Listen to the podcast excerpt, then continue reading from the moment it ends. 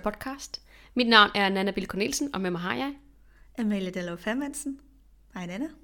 Hej Amalie. Godt at se dig. I lige måde. Jeg kom lige til at tænke på den her intro med, at du siger, du lytter til, bla bla bla. Den har vi jo haft i ret lang tid, og jeg mindes, at det startede med, at jeg havde kæmpe grineflip, hver gang jeg skulle sige det på et tidspunkt.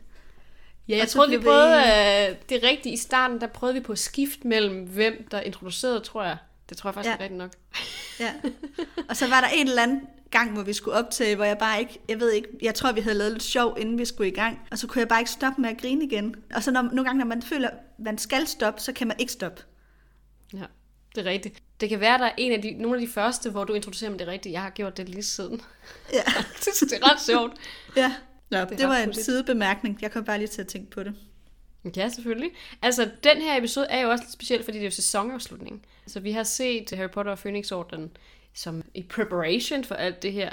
Og jeg sad også, da jeg skulle sidde og lave analysen, eller hvad man skal kalde det, lave mine noter, så sad jeg og tænkte, hvordan fanden plejer vi at gøre? Fordi ja. vi har jo ikke gjort det i flere år. Altså, jeg kan ikke engang huske, hvornår vi blev færdige med bog 4. Hele sidste år, der kørte vi med bog 5, ikke? Ja, ja jeg gætter på, at det var to år siden, at vi blev færdige med bog 4. Det er ret vildt, ikke? At det, Jo. det er så lang tid siden.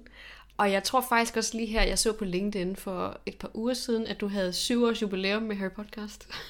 Ja, det er altså noget, LinkedIn selv har lavet, fordi der var flere, det der... godt. Nej, jeg ved det ko- godt, jeg ved det godt. Nej, okay. Det var bare fordi, der var flere af mine kollegaer, der kom ind og var sådan, tillykke med jubilæet. Og jeg var sådan, hvad snakker I om? Men så var det så, fordi LinkedIn havde lavet sådan et opslag. Lige præcis. Ja, Lige præcis. Ej, men jeg synes, det var, det var meget fint lige at blive mindet om, fordi jeg tror måske, vores reelle jubilæum er sådan noget aller sidst i februar. Jeg tror, at det er sådan noget måske den 28. februar, eller den 1. marts, eller sådan noget. Hvis jeg husker helt Nå, rigtigt. jeg var føler, sådan- at det er den 1. februar. Mm, Det husker jeg det som om. Det kan jo godt være, det er den, jeg føler i hvert fald, det er lige i slutningen slash starten af, af en af de her vintermåneder. Jeg havde sådan en fornemmelse, at det var 28. februar, men det kan godt være forkert. Uanset hvad i hvert fald, så har vi lige haft, eller har lige om lidt, vores jubilæum. Ja, præcis. så det passer jo meget godt med nu at lave en sæsonafslutning, og så gå i gang med bog 6 Ja. her. Vi har kørt i syv år, og nu har vi to bøger tilbage. Ja. Tre film. Og det bliver hardcore at lave den reelle sæsonafslutning med de to film på hele, hele lortet. Ja, det gør det. det, må, det må vi tage til den tid. Det skal Men, vi øh, næsten sidde og se sammen, de to. Ja, det skal vi. Det, det tror jeg, vi bliver nødt til. Men jeg tror ikke, vi kan se dem begge to samme dag. Det vil være lidt, lidt voldsomt. Der bliver vi nok også nødt til at dele det op i to forskellige episoder. En per Ja, måske, ja. film. Det kommer vi Det, til om det var der stadigvæk lang tid til. Ah, forhåbentlig ikke så længe. Men øh, der går der noget tid. Men nu er det film 5, vi skal snakke om. Og øh, vi snakkede om, lige inden vi trykkede optag, om vi skulle give et resume og blev enige om, det gør vi ikke. Vi går ud fra, at I kan huske hele filmen eller- og hele bogen. Og ellers så må man høre øh, de foregående afsnit, hvis man har brug for øh, Ja, genopredsning. samtlige episoder i sæson 5, hvis man ikke kan huske, hvad der Man sker kan jo nøjes med at høre referaterne, hvis det er. Det er jo altid lige starten af hvert afsnit. Så det er rigtigt, man, jo kunne faktisk igennem. godt være lidt kvik, og så høre de første fem minutter, sådan cirkus. Så har man sådan en, en ret god opsummering faktisk af, hvad der sker. Det er faktisk rigtigt. Ja. Ja, men jeg sad også i går, da jeg sad og så den, og sad og tænkte, jeg skal ikke skrive om noget, hvad der sker. Altså, jeg skal ikke sidde og skrive plottet ned, fordi så kommer det her til at tage fem timer, i stedet for de to timer, som filmen var. Ja, præcis. Jeg har heller ikke øh, skrevet plot-ting ned. Jeg har i stedet skrevet ned nogle ting, jeg synes, der var vigtigt, vi fik snakket om, mm-hmm. som sker i filmen. Og også nogle ting, der ikke sker, som jeg også synes, Ja. vi skal have snakket om. Lige præcis, og det er jo også noget, vi øh, har refereret i, mens vi har snakket om bogen. Fordi nogle ting kan man jo godt huske, og nogle ting dukkede op, mens man sad og så, og var sådan, gud ja, okay, what a choice. Ja, Så, øhm, så det, er ret, øh, det er ret interessant. Så jeg tænker, vi, øh, vi hopper ud i det, og håber, I øh, er villige til at hoppe med.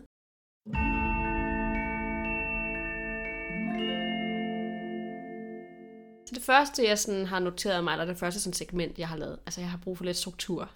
jeg laver sådan noget her.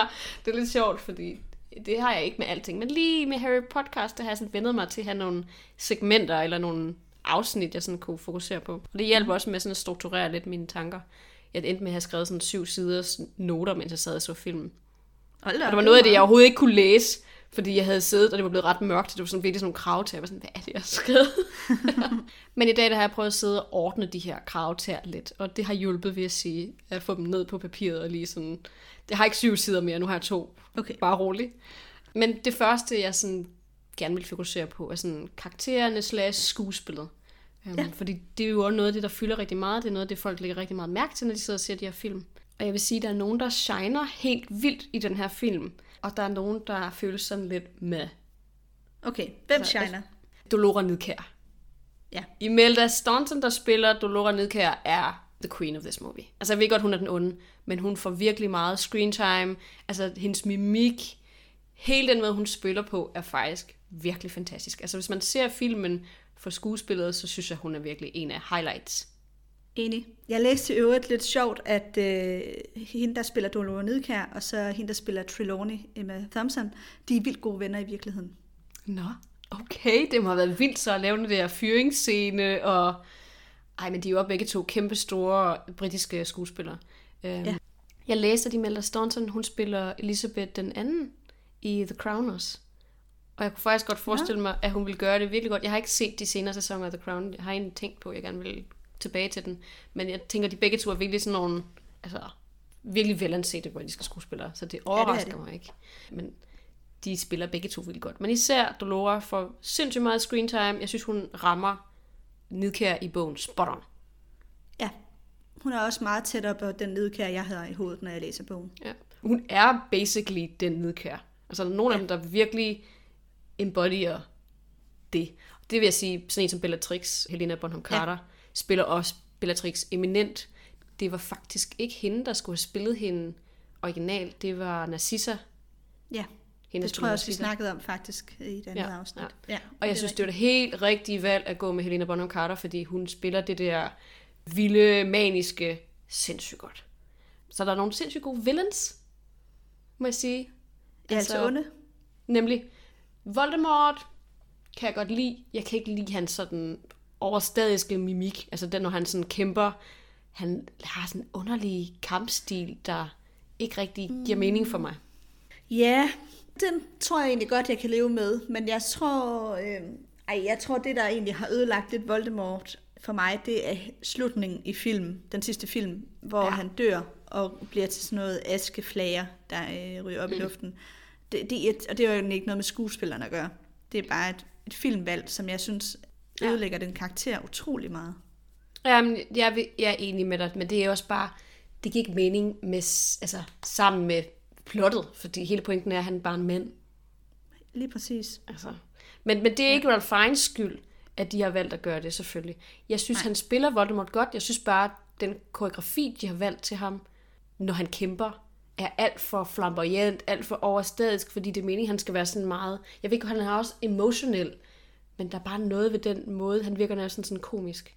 Altså, jeg ved ikke, om du kan huske, han står på et tidspunkt med armene op over hovedet, i sådan en Ja. trekant, og står og sådan skyder med sin, sin tryllestav. Jeg er sådan, hvorfor? Ja. Altså, det ser næsten sådan klovneagtigt ud. Og jeg synes ikke, det er særlig uhyggeligt. Jeg synes ikke, det har sådan særlig meget skugge-vibes. Og det kan jeg huske, det er noget af det, der irriterede mig i film 4, når han står og sl- og slås med Harry på den der kirkegård. Der laver han også nogle af de der ting, og det ødelægger de der Ja, kampscener for mig. det er rigtigt nok. Han er lidt for øhm, overgivet på en eller anden Ja. måde, i forhold til, hvordan Voldemort-karakteren bliver beskrevet i bogen. Det synes jeg, ja. Det synes jeg. Men jeg synes, Ralph Fiennes spiller ham godt. Jeg kan godt lide hans stemmeføring. Altså, han har jo så meget på ansigtet, så det er jo lidt svært med mimikken. Men sådan, ja. Den måde, han taler på, det synes jeg egentlig fungerer godt. Vi ser ham så ikke så meget, kan man sige. Så Michael Gambon, Dumbledore, mm. er sådan en mellemfornøjelse. Jeg synes, han har sin øjeblikke. Men jeg synes også, at han falder i den der fælde, vi har talt om tidligere, hvor han er for voldsom. Ja, det tror jeg, at du har det lidt sværere med, end jeg har det. Jeg synes egentlig, det fungerer fint nok. Ja, jeg kan bare ikke have, at han råber så meget. Jeg synes, det fungerer godt lige i den der høringsscene. Der kommer han ind, og han er sådan ret altså standhaftig og bestemt og får sådan fremført sin case på sådan en god måde. Og altså, han visuelt udstråler han også Dumbledore for mig.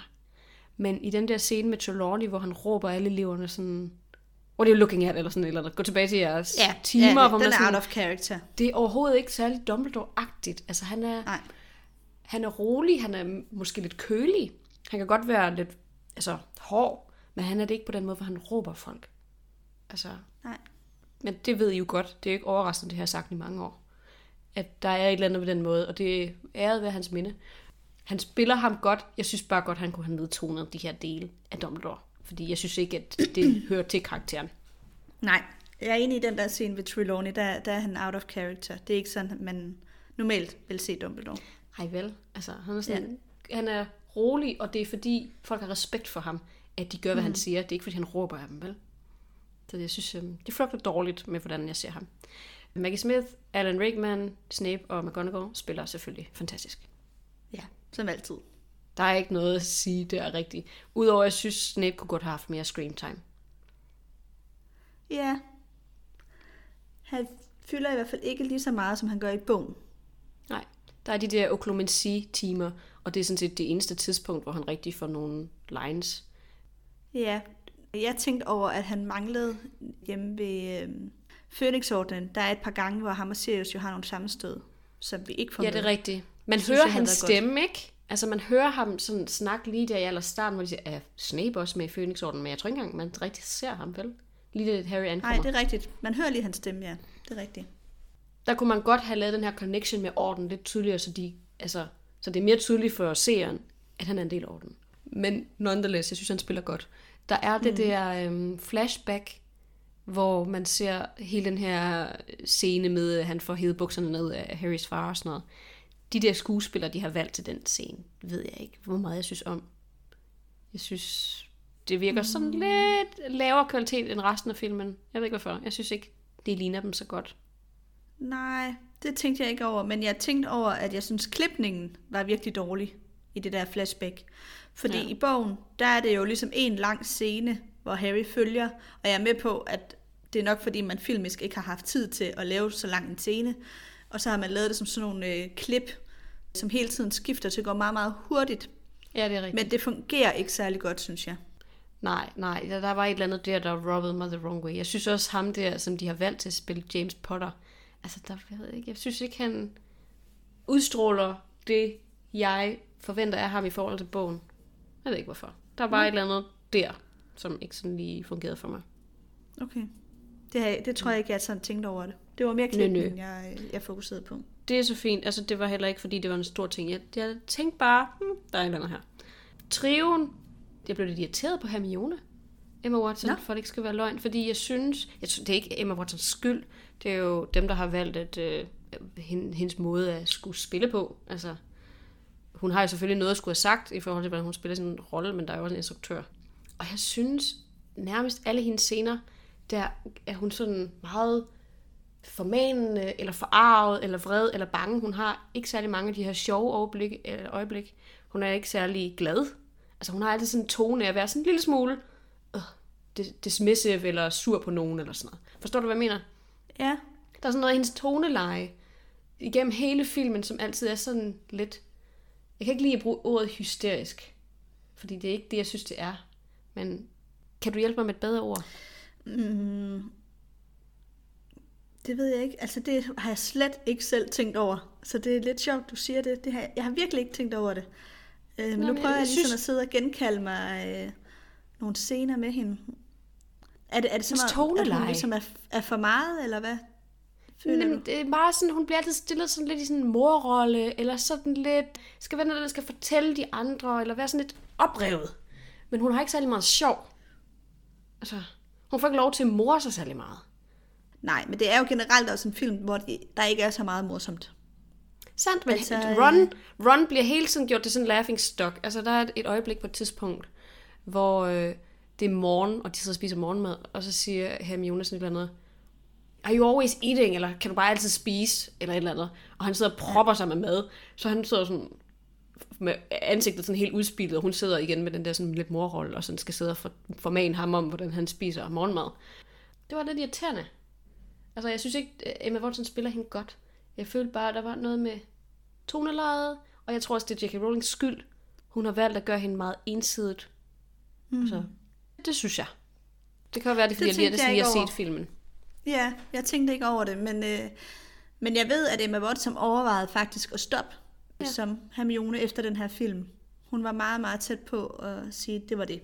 Men så kunne hun ikke få sig selv til det alligevel, fordi hun synes også, det var mærkeligt, hvis der var en anden, der skulle komme ind og spille Hermione. I de sidste tre film er det jo så.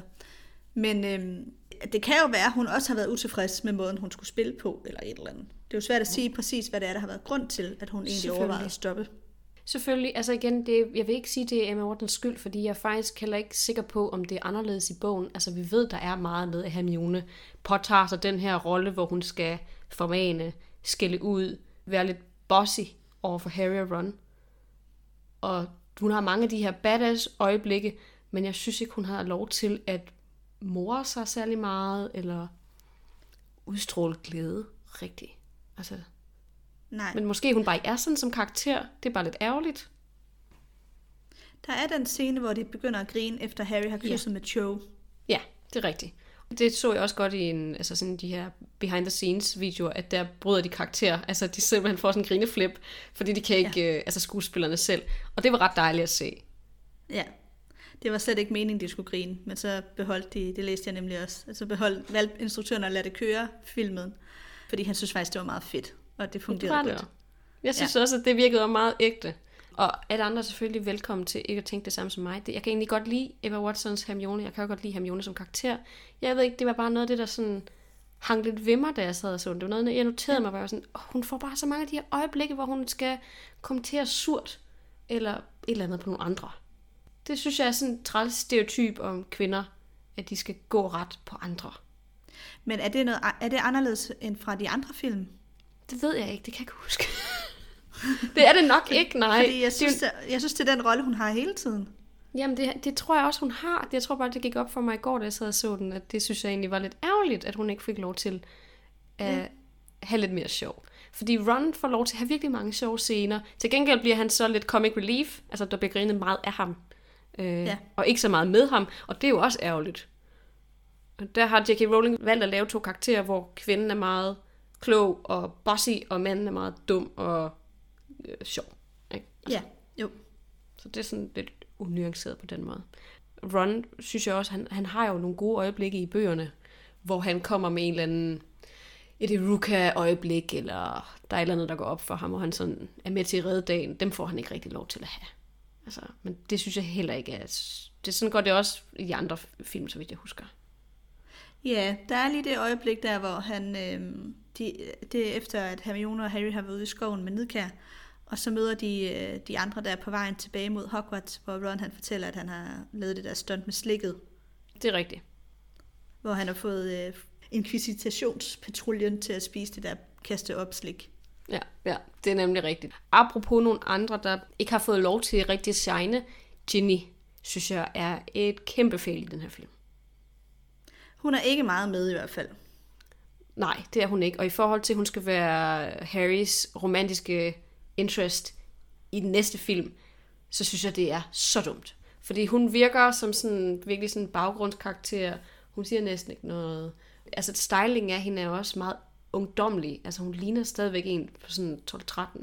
Jeg ved godt, det er meningen, hun skal være 14 i den her film. Men hun ser meget ung ud i forhold til alle de andre. Forstår du, hvad jeg mener? Jeg har tænkt over at flere gange, at hendes tøj var lidt kikset i forhold til de andre. Ja, det er måske ja. også øh, det samme, jeg, jeg samler op på. For eksempel de her Ministerier for Magi-scener.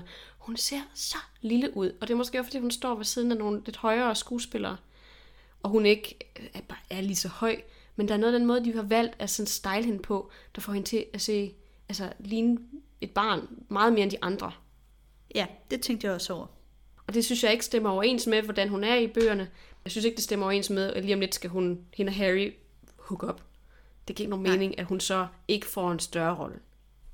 Ja. Øhm, så det synes jeg er sygt ærgerligt. Og hun har rigtig mange badass øjeblikke i bogen. Ja, det har hun. Det er jo sådan set også hende, der finder på hele planen med, øh, hvordan de skal ind på Nidkærs kontor. Og, Nemlig. Hun bruger den ting. der jinx også til sådan øh, få Malfoy væk fra hende, og hun har meget det her Fred og George mischief i sig, og det får hun overhovedet ikke lov til at vise. Til gengæld får Luna rigtig meget screen time, og det tror jeg, det er fordi, at det er første gang, vi møder hende. Så det er sådan, okay, nu Ja, pusher vi lidt af, af hendes quirkiness, og det bliver ligesom, hele filmen har egentlig ret meget af det her quirkiness. Så jeg tror også, det er derfor, de har valgt at give hende lidt mere plads. Men hun får virkelig meget screen time, til sammenligning hun med en person, der er så øh, vigtig meget plads. Ja, og får også mere plads, end hun gør i de efterfølgende film. Selvfølgelig er hun stadig med, men hendes rolle er klart størst her i film 5. Ja, og hun får tildelt nogle scener, som ikke er hendes. Ja, hvad er det for nogen? Jamen, derude i skoven, hvor hun står barefodet ved de der testraler, det sker Nå ja. ikke i bogen. Nej, altså, det er rigtigt. det er jo Hagrid, der viser de der testraler til, til timen, så det er ligesom også med til stadfest, hun er virkelig underlig. Altså hun lærer decideret Harry om de her testraler, og hun giver ham også råd om Voldemort, hvor man er sådan, okay, hvad ved du lige om det? Ja. Fair nok. Altså, jeg kan godt lide, at de giver hende plads, men jeg synes, at, det, at de går på kompromis med nogle andre karakterer, fordi de giver så meget plads til Luna. Altså, jeg kan godt lide hende, hun spiller fint. Mm. Mm. Jeg kan godt lide Luna. Jeg ved også, hun er en stor favorit blandt vores lyttere. Der er mange, der er helt Mhm. mm-hmm. vilde med Luna. Jeg, jeg kan også godt rigtig godt lide hende. Men jeg er enig i, at Ginny fylder for lidt. Ja. Så jeg kunne godt have byttet nogle scener med Luna for nogle scener med Ginny. Ja. Altså, Fred og George får også mange gode øjeblikke. Ginny får bare ikke noget. Nej. Og det er måske også, fordi det er Fred og Georges altså, sidste film, sådan, hvor de fylder meget. Men, men hun bliver virkelig overset, synes jeg. Ja, det er jeg sådan set enig i. Så er der jo også andre, der bliver overset, fordi de slet ikke er med. Ja. For eksempel uh, Marietta, Ja, det er veninde, som jo er den, der fortæller Nidkær om DA. Og jeg synes, det er kæmpe fejl, at hun ikke er med. Det Ja. fungerer ikke den her måde med, at det så er Cho, der skal være den, der sladrer. Vi ser heller ikke Cho og Harry slå op. Nej, Det er nej, bare nej. sådan stiltigende, som om, at det kan vi regne ud, agtigt, at de har gjort. Ja, det er rigtigt. Altså, han er vred på hende efter, han, hun har stået der med blevet, blevet holdt i nakken nærmest dernede, kan ikke?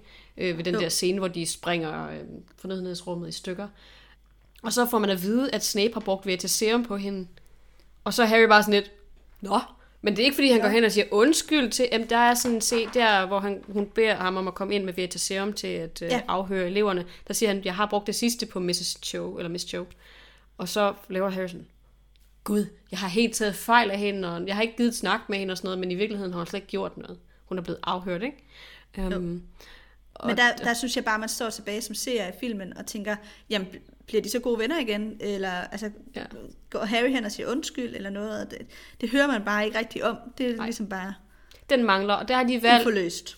ikke at tage Marietta med, fordi at det, de har nok tænkt, der er for mange karakterer i forvejen, men det gør noget ved det her forhold.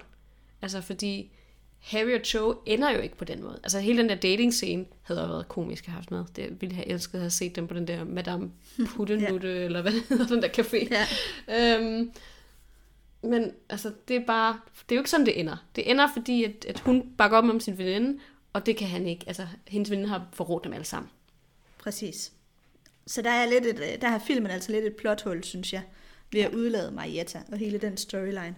Noget andet, jeg synes er rigtig ærgerligt, der ikke er med, det er scenerne ude på St. Mungos. Ja, enig. Enig, enig, enig. Både fordi i bogen får vi opfølgning på, hvad skete der så med Glitterik Smørhår efter bog 2. Det er faktisk rigtigt. Det vil jeg gerne have set i filmen. Jeg vil også meget gerne have haft den scene med Nevilles forældre, hvor Harry møder Neville. For mig er den faktisk nok den stærkeste scene i hele den her bog. Jeg synes, der er så meget at hente i den scene i forhold til Nevilles øh, opvækst, hvorfor Neville er, som han er, og alle de følelser, Neville må have i forhold til hans forældre, som stadig er i live, men ikke af sig selv. Jeg synes, det er super ærgerligt, det ikke er med. Jamen, jeg er helt enig. Jeg er helt enig. Det er virkelig, altså også bare muligheden for at se St. Mungus. Hvis ja. Man tager det menneskelige aspekt og karaktererne ud af det. Hele den scene, hele det setup, vil være mega fedt at få lov til at se som seer. Fordi ja. Det er så anderledes en verden end alt andet. Vi kender ikke rigtig noget til det her, ud over hospitalsfløjen, vel? Så det havde været en oplagt ting at tage med. De har så vurderet, at det har taget for lang tid sikkert. Eller at det har mudret Nevilles karakter, fordi han bliver jo ret stærk til sidst i filmen. Han får nogle virkelig stærke øjeblikke. Altså kæmper mod Bellatrix, har han virkelig nogle Jamen, jeg synes one-liners. bare, det havde stået så meget stærkere. Sådan som Neville er til sidst i filmen, synes jeg bare havde været endnu federe, hvis man så havde forhistorien med ham. Enig, enig. Der er men en scene, hvor de står og kigger på et billede af hele den gamle Phoenix-orden, hvor, hvor Neville fortæller Harry om, at Bellatrix myr, øh, ikke myrdede, men hun torturerede mine forældre, og jeg er meget stolt af, hvad der er synd, men jeg har ikke lige brug for, at folk skal vide det og sådan noget. Mhm. Mm-hmm. Altså det er lidt som den måde, de prøver i filmen at komme omkring det på, men det fungerer ikke, synes jeg. Nej, fordi hele pointen er også, at han er mega altså, utilpas over at møde dem inde på St. Mungus. Altså, han har ikke lyst ja. til, at Harry skal vide det. Og her fortæller han det selv til Harry. Ja, Altså, ham og Harry er ikke så tætte på det her tidspunkt. De bliver tætte til sidst i den her film. Fordi ja. de oplever de her ting sammen. Og de næste to bøger, der er de tættere, fordi de har oplevet noget sammen. Men Neville har jo ikke fået tillid til Harry endnu. nej, det er rigtigt. Altså, så jeg er enig med dig. Jeg er fuldstændig enig. Jeg synes også, det er en kæmpe fejl, de ikke har brugt noget tid på det her. Fordi filmen, altså hvad er den? To timer, 10 minutter lang eller sådan noget. Det er ikke den længste film. Det er Og det- men det er den længste bog. Film. Ja, det, det er ret vildt, ikke? korteste film. Ja. Så der var, havde været tid til lige at lægge øh, 10 minutter ind til en Sankt Mungo scene, vil jeg sige. Ja. ja. Jeg synes i hvert fald, så kunne man måske have cuttet nogle andre ting til fordel for det her. Fordi det siger sindssygt meget om Neville. Og Neville er en virkelig vigtig karakter i den her altså, bogserie. Det er han bare. Selvom han glider lidt i baggrunden. Når man forstår hele setup'et med Voldemort, Harry, profetien, som er det, den her bog handler om. Altså, Mhm. Så går det op for en, hvor vigtig han rent faktisk er, ikke? Jo. Um, så. Plus Harrys- det gør bare rigtig meget for Neville som karakter at få den her scene med. Jeg synes, Ja. det er der, han- Neville han vokser utrolig meget, når man læser bogen. Man får enormt meget sympati og forståelse for Neville, og det sætter mange tanker i gang om, hvordan man selv vil have det, hvis man havner i en lignende situation. Så jeg synes, det er så stærk en scene. Det er lige før jeg vil sige, hele bogserien, den stærkeste scene. Det er tæt på i hvert fald. Det er nok i, i min top 3 over stærkeste scener, i hvert fald. Den er meget emotionel. Jeg er enig med dig. Hvis vi lige hopper til Harry, for sådan at afslutte lidt det her med skuespillere. Øhm, Ja. Så synes jeg, altså han spiller jo udmærket, Daniel Radcliffe. Sådan set. Han er, altså for mig er det mere det der med, han er så, altså meget sådan nedtonet. I bogen er han så vred, og så ked af det. Hele bogen. Og især til sidst, efter Sirius dør, er han så vred, og kaster med ting inde i Dumbledores kontor, og vi får et minut, jeg timede det, hvor Dumbledore og Harry sidder og taler til sidst, og han sidder bare sådan helt roligt sådan, og snakker om den der profeti, og jeg var sådan, ja, ja, okay. Ja, okay, så en af os skal dø for den andens hånd. Ja, ja, fair nok. Øhm, og Ja. sådan, Det det, der, I har totalt misset noget af det mest essentielle, der er i Harrys karakter i den her bog, eller i den her film. Og det synes jeg er så ærgerligt, fordi det er noget, det jeg kan huske, når jeg har haft den læst som ung og sådan noget. Det var også egentlig derfor, at det ikke var min yndlingsbog. Så ved jeg, at det er andres yndlingsbog. Jeg synes, det var hårdt at være så meget i hans følelser på den måde. Fordi han har det så dårligt. Jeg synes ikke, det var helt lige så hårdt, den måde, vi har læst det på den her gang. Nu har vi jo også gået ret lang tid mellem kapitlerne. Det er noget andet at læse bogen til podcasten, end jeg bare læste den, vil jeg også lige sige. Men jeg har, det har ikke påvirket mig så meget i vores gennemlæsning af den. Fordi man måske har haft nogle ret store pauser. Man kan huske, som yngre synes jeg, det var hårdt, at han var så utilpas, så ængstig, så vred, havde den her sorg, han gik og kæmpede med. Og det synes jeg slet ikke, at de altså oversætter til filmen. Enig. Og jeg synes, det kommer til udtryk flere steder. Både i den der scene, meget, meget vigtige scene med Dumbledore, hvor der i øvrigt mangler helt vildt meget fra profetien. Vi får slet ikke hele profetien Lige præcis, lige lige Øhm, præcis. gennemgået. Hele det der med er skåret ud også. Altså, Ja, Fuldstændig. Altså, der, der mangler virkelig meget der i forhold til sådan plottet, synes jeg. Og forståelsen af det der med, hvorfor er Harry den, den udvalgte til at skulle slå Voldemort ihjel og sådan noget, det kommer Nemlig. ikke rigtig frem. Der bliver sagt lidt mere inde i profetisalen, hvor vi hører lidt mere af profetien, men vi Ja. får- hører stadigvæk ikke det hele. Langt fra. mm-hmm. Og et andet sted, hvor jeg synes, apropos, altså det der, når vi snakker om, at øh, hans karakter passer ikke rigtigt med, med bogen, altså den der scene, hvor han kommer ind på Fønixordenen og møder Flot og Hermione, der er han jo i bogen rigtig vred på dem. Han er sur over, at de ikke har skrevet til ham. Han har været skuffet over, at han ikke har hørt fra dem, hvilket jeg godt kan, altså man kan jo godt forstå, om han har lige haft det her meget traumatiske oplevelse lige inden sommerferien, hvor Cedric dør, og han har ikke hørt noget. Han er virkelig vred og skuffet. Og i filmen, der er han bare sådan, Nå, hvorfor har I ikke skrevet? Altså helt stille og roligt spørger han bare sådan. Og så bliver det understreget af den der, hvor rolig han er, da Fred og George så kommer ind og siger, øh, stop, eller vi har lige noget, vi kan sige, hvis vi kan få plads for din råben. Og jeg var sådan, han råber overhovedet ikke. Han siger tingene Nej. helt, helt stille og roligt. ja. Øh, det virker Han er meget så chill. Off. Han er meget chill, og så flytter Josh. Uh, vi har lige noget, vi vil sige, hvis vi kan komme ind for al din råben. Øh, hvilken råben? Ja, Jamen, ja. det- det er det fuldstændig ikke. rigtigt. Nej, altså jeg tror det eneste tidspunkt i løbet af filmen, hvor han rent faktisk råber, det er derinde på Dumbledores kontor, lige efter Ja. slangen med scenen, ikke? Hvor man er sådan... Og så, det virker sindssygt akavet.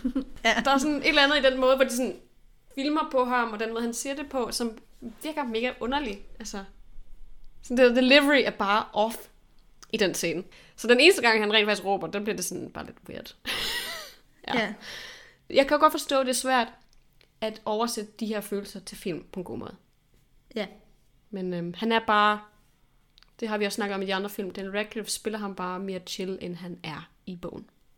Mm. Øhm, men det er jo sådan set mine noter til karaktererne, skuespillerne. Jeg ved ikke, om du har Ja, noget, som jeg har tænkt over. lige øh, en i forhold til Flitwick. Ah. Og det er øh, scenen, hvor at Fred og George de har lavet det her fyrværkeri, der Ja. afbryder hele eksamensafviklingen. Og der kommer de ud på gårdspladsen, og så øh, laver Flitwick sådan en øh, yes, hvor han lige sådan trækker øh, skulderen og armen tilbage. Og sådan, Ja. Ja, præcis.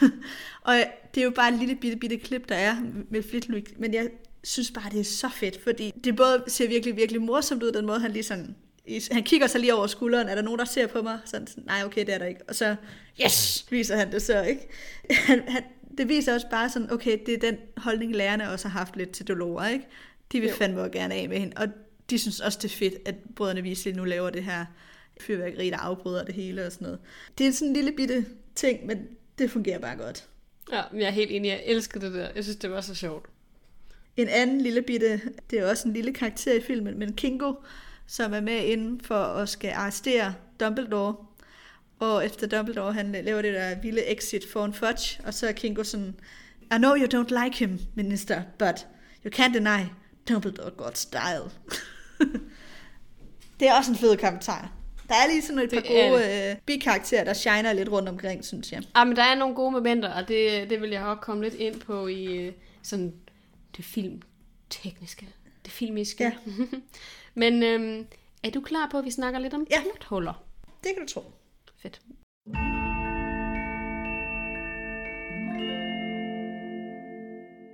Vi har jo været inde på et par stykker af dem, synes jeg. Ja. Nu ved jeg ikke, hvad for nogen du har, men jeg kan jo prøve at starte med nogle af dem, jeg har tænkt over, som jeg Klart. synes var ret store. Den første er hele Kræs rolle. Kræ er for det første ikke særlig meget med heller. For det andet, jeg ved jo øvrigt også, øh, som fun fact kan jeg fortælle, at instruktøren havde først valgt, at Kræs slet ikke skulle være med i filmen. Og så havde J.K. Rowling været sådan, øh, nej, Kræs skal være med. Det havde J.K. Rowling insisteret på. Fordi Kræ har en vigtig rolle, og, og også for, at de næste film var J.K. Rowling, der bliver vi nødt til at få introduceret Kræ på det her tidspunkt. Vi kan ikke først introducere Kræ længere hen. Så det insisterede hun på. Men det siger også noget om, hvor lidt instruktøren synes, at Kræ er vigtig. På Ja. trods af, at det er Kræ, der er skyld i alt det her med, at Voldemort kender til Harrys og Sirius' forbindelse, mm. og Kræ, der fortæller en masse. Ja, alt det der. Det Men det siger også om. bare noget om, som instruktør, så er det action-delen, der bliver fokus på, og ikke de underliggende plotmæssige forklaringer. Altså det bliver bare ja. Skøjtet lidt elegant henover. Altså, og vi får de der to shots af Kreta, hvor man får en fornemmelse af, okay, han kan ikke særlig godt lide Harry, han er også sådan en, der hader mokler, fair nok. And that's it. Sådan, okay, ja. Fedt nok. Det er en, en husalf, der ikke kan lide mokler. Det er meget, meget lidt, vi ser til Kræ. Og jeg synes, det er ærgerligt, at vi ikke får hele den der historie med, med det Kræ, der går til Bellatrix. Og... Ja. Jeg kan godt forstå, at nogle ting bliver nødt til at blive klippet. Altså, jeg kan godt forstå det, men det er ret vigtigt. Altså, det ender. Ja. med at blive en helt anden fortælling. De tjekker faktisk slet ikke, om Sirius er hjemme i filmen. De vælger bare, jeg tror, de siger sådan, oh, we, we can use the flu network. Vi kan bruge altså, det her susepulver, og så rejse ved, hen til ministeriet, eller rejse hjem til orden. I'm not quite sure. Det er måske ministeriet, de snakker om. Men de har ikke tænkt sig at tjekke Grumsted Plads, da de går ind på Nedkærs kontor. Jo, Nej, Det nej, tror jeg- det, det tror jeg ikke, de At- har. Jeg, tænk, jeg tror, de har tænkt sig at tage direkte ind til Ministeriet for Magi. Nå, jeg tror, de har tænkt sig at tjekke Grumsted Plads. Hvorfor snakker de så om SUSE-netværket? Er det det samme, som når man bare stikker hovedet ind i... Uh... Ja. Det er det måske. De gør det i hvert fald ikke. Altså, men det, er De når det ikke, fordi- de bliver afbrudt, men jeg tror, at tanken var, at de ville tage til Grumsted Plads. Eller at Harry i hvert fald ville. Man tager dig ind, eller stikker sit hoved ind i ilden, ligesom han gør Ja, det ved jeg ikke. Den ene eller den anden. Uanset hvad, vi finder ikke ud af det. Fordi at Nej. hele den scene kommer slet ikke med, så vi møder ikke Kræ nede i køkkenet, der siger, at Sirius er i ministeriet. Altså, jeg tror, Nej. Hermione når lige at sige et eller andet med, åh, men hvad nu, hvis det er et trick? Og sådan, det er lige Ja. meget, hvis det er et trick. Ja, men så er hun sådan, det bliver vi nødt til at teste, og så bliver det enige om at prøve det med kaminen. Men jeg tror ikke, de bliver enige om at teste. Jeg tror bare, de sådan, Nå, sådan det, må vi, det altså. det må vi tage med, hvis han prøver på at snyde mig til at se Sirius. Det er bare sådan, det er. Fordi de har slet ikke overvejet, at Sirius, at det måske er falskt. Det er sådan, jeg forstår det. Okay. Jeg forstår det, som om de lige vil tjekke, men det er også lige meget. Vi får i hvert fald ikke noget at se kræ i køkkenet der, som der er i bogen. Nej. Hele den del er bare væk. Den del er væk. En anden vigtig ting, som jeg synes mangler at blive forklaret, det er hele den der øh, konflikt, der er mellem Percy og resten af familien Weasley. Ja, det er faktisk rigtigt. Øhm, det hører vi intet om. Vi ser bare Percy ved siden af Fudge, men vi får ikke forklaring på, hvorfor står han der som Fudges højre hånd. Det er faktisk også ret sjovt, fordi han står inde på kontoret, Dumbledores kontor, efter det er blevet afsløret DA. Der står han sådan, holder Joe og Harry i nakken. På sådan en Ja. virkelig mærkelig måde. Altså som om han nærmest er sådan en bodyguard, og man sådan, han har, altså, det er ikke sådan, troldmand gør, det er jo derfor Kingo og ham der, den anden, er der. Det er jo for at holde øje med Harry og Joe. Det er jo ikke Percy's ja. job. Percy er sådan skrivebordsassistent. Det er sådan, det er Ja, det er rigtigt. akavet. Men den der scene er jo også underlig, når man ikke ved, at Percy er øh, uenig med Harry og rigtigt. stoler på Fudge og sådan noget. Det er bare så mærkeligt, at man ser Percy, Percy i de der scener, og så Ja. Ja. har vi ikke fået forklaring på, hvorfor han er der. Nå. Helt Det rigtigt. Jamen, mig bare rigtig Jamen, meget. det er rigtigt, fordi hvis man kun har set filmene, så forstår man ikke, hvorfor man lige pludselig kan gå fra, at han er en del af familien Louise, til at han lige pludselig hjælper altså the bad guy, som er Fudge. Det hænger ikke Præcis. sammen. Altså, jeg er, jeg er helt enig. For os, Så vi kan jo godt der- forstå, hvad der sker, men ikke hvis man ikke har læst bøgerne. Nej, det er fordi, vi har læst bøgerne, at det giver mening. Så er der også det, at Ron og Hermione ikke er blevet udnævnt til vejledere. Det fylder oh, faktisk ja. en ret stor del i bogen. Faktisk rigtigt. Så det synes jeg også var mærkeligt, at man havde valgt ikke at tage med, fordi det tror jeg ikke var nødvendigvis ville have taget så meget længere tid i filmen. Nej, det tror jeg, du er ret i, men jeg, jeg føler tit i starten, der, øh, altså, hvis man glider lidt over i det andet næste del, hele starten af filmen er ekstremt hurtig. Altså man hopper fra scene til scene til scene til scene til scene. Og det her med vejlederne sker også sådan lige i starten. Og så når man så kommer ind på Hogwarts, så kan du godt sådan spænde det ud, og ja. Ja. tingene får ligesom lov til at fylde lidt mere. Men sådan de, Ja. de indledende kapitler bliver der bare sådan speedet igennem. Og det her, ja. Ja. den konflikt, der er her i starten omkring det her med vejlederne, det, det gider de ikke bruge tid på. Altså det er sådan lidt sådan, jeg har følt det. Så jeg bliver også lidt stresset faktisk af at se de første 15 minutter. Og så, når man så endelig kommer ind på Hogwarts, så synes jeg, at det, tempoet det sådan, bliver lidt langsommere, og det bliver mere behageligt at se den. Ja, det er rigtigt. Det er som om, de skal meget hurtigt over de første scener. Det tænkte jeg faktisk også over i forhold til scenen med dementorerne og Dudley Ja. og Harry. Det går meget stærkt. Fra vi ser første klip med Harry, der sidder på en gynge og bliver konfronteret af Dudley og hans venner, indtil at Harry han bliver hentet af ordenen. Det går meget stærkt. Ja, det gør det. Altså, og det, jeg tror, det er noget generelt, noget de gør i de her film. De synes ikke, det her med familien Dursley er så spændende. Det, det er rigtig spændende er først, når jeg kommer på Hogwarts, får jeg fornemmelsen af, af instruktørerne. Men Ja. det er jo ærgerligt, fordi der ligger en masse her. Der ligger også en masse af det der vrede og sorg i Harry, som bliver altså kommer til udtryk i de her indledende kapitler. Altså, ja. Frustrationen over det med brevene, det får vi ikke, fordi vi når ikke at Nej. se ham være på Private Drive, stort set. Det Gustav Vingt. Det Gustav Winger, ja, lige præcis. Ja. Jeg har to små ting, som jeg synes. Ja. var altså, og sådan notable. Og den ene er et decideret plothul, og det er, at Neville ikke kan se til straler. Der er den der karet-scene, hvor Luna sidder oppe i karetten og siger, ah, you're just as sane as me. Og Neville står også og sådan, hvad snakker Harry om? Der er der ikke noget. Vi ved jo, at han er en af dem, der godt kan se dem. Ja, det, det får det vi er at vide i bogen. Han er sådan, jeg har en eller anden onkel eller en bedstefar, som jeg har set dø. Ja. Så det er bare sådan dumt. Altså. Ja. Men det Det er, er jo nok for, at, at vi skal synes, at der er noget særligt i relationen mellem Harry og Luna. Ja, og hun er særlig underlig. Fordi hvis Neville ja. Også kunne se dem, så ville hun lige pludselig ikke virke så mærkelig, vel? Ja, Øhm, og Neville er der jo heller ikke i den scene i bogen. Altså, nej. For den udspiller sig sådan, han er der bare ikke. Jeg tror, det er for at introducere ham til, uh, nu er Neville tilbage på Hogwarts også. Så er der det her med øh, Bellatrix, der slår, hvad hedder han, Sirius ihjel. Det snakkede vi Ja. også om i selve dødscenen. Hun bruger Avada Kedavra på ham, og så bliver han sådan trukket ind i det her slør, hvor i bogen falder han igennem sløret, efter han er blevet ramt af en eller anden forbandelse, som vi ikke ved, hvad er. Nok ikke Avada Kedavra, for den er ikke grøn. Og det jo selvfølgelig et blåt hul, at hun slår ham ihjel med Avada Kedavra, men det var lige så meget filmeffekten, han, hvor han bliver sådan trukket ind i sløret, som jeg synes var virkelig dårligt lavet. Nå, Jeg synes bare, det så Det kikset ud. synes jeg egentlig ikke. Men jeg tænkte over, at normalt, når folk bliver ramt af Veda Kedavra, så dør de jo på stedet. Ja. Hvor at han når ligesom at lave, sende Harry sådan et blik. Det er som om, der går lige et par sekunder, fra mm. han er blevet ramt, til han ryger ind i sløret, hvor man godt kan se, at han reagerer på det. Ja. Rigtig nok. Rigtig nok. Altså, der er bare noget der, der ikke lige helt... Det er jo filmisk. Det er jo for, at det... Det ved jeg godt, og det er også... For mig er det heller ikke så meget det der med, at hun rammer ham med Veda Kedavra. Det er mere det der med, hvordan han sådan bliver... Han står ikke på en måde, så han kan falde ind i sløret. Han står ved siden af det, og så dør mm. han, og så bliver han hævet af usynlige kræfter ind i det der slør. Og det er sådan, Ja. det er ikke sådan, det fungerer. Vi får slet faktisk ikke forklaret, hvad det der dødsrum er, eller hvad sløret er, eller noget som helst. Nej. Intet. Vi får at vide, at Harry siger et eller andet med nogle, uh, der er som stemmer, kan I også høre det? Og det er det, vi får. Og jeg kan godt forstå, at de ikke har givet bruge en masse energi på Mysteriedepartementet og sådan noget. Fair nok, de vil gerne have de her actionscener, og ikke alt det der sniksnak. Men altså, ah, det bliver bare lidt smule underligt. Og så det sidste, jeg lige ville sige, og det har egentlig måske lidt mere sammenhæng med karaktererne, end det har noget at gøre med plothuller. Men den måde, Harry og Cho kysser på, synes jeg er noget af det mest cringe, jeg nogensinde har set i mit liv. Ja, ja, ja. Tænkte du også over det? Ja, det gjorde jeg. Det så ikke særlig naturligt ud.